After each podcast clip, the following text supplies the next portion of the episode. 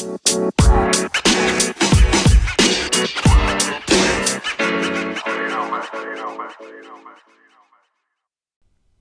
I was 14, my dad died, and I'm now 44 and still haven't managed to complete the grieving process. I don't think things are better. And in this series of podcast episodes, I'm going to discuss the different stages of grief that I've been through, I'm going through, and hopefully finish soon. So please join me as I take a look back at how things have gone in my life based on the grief that I've been going through.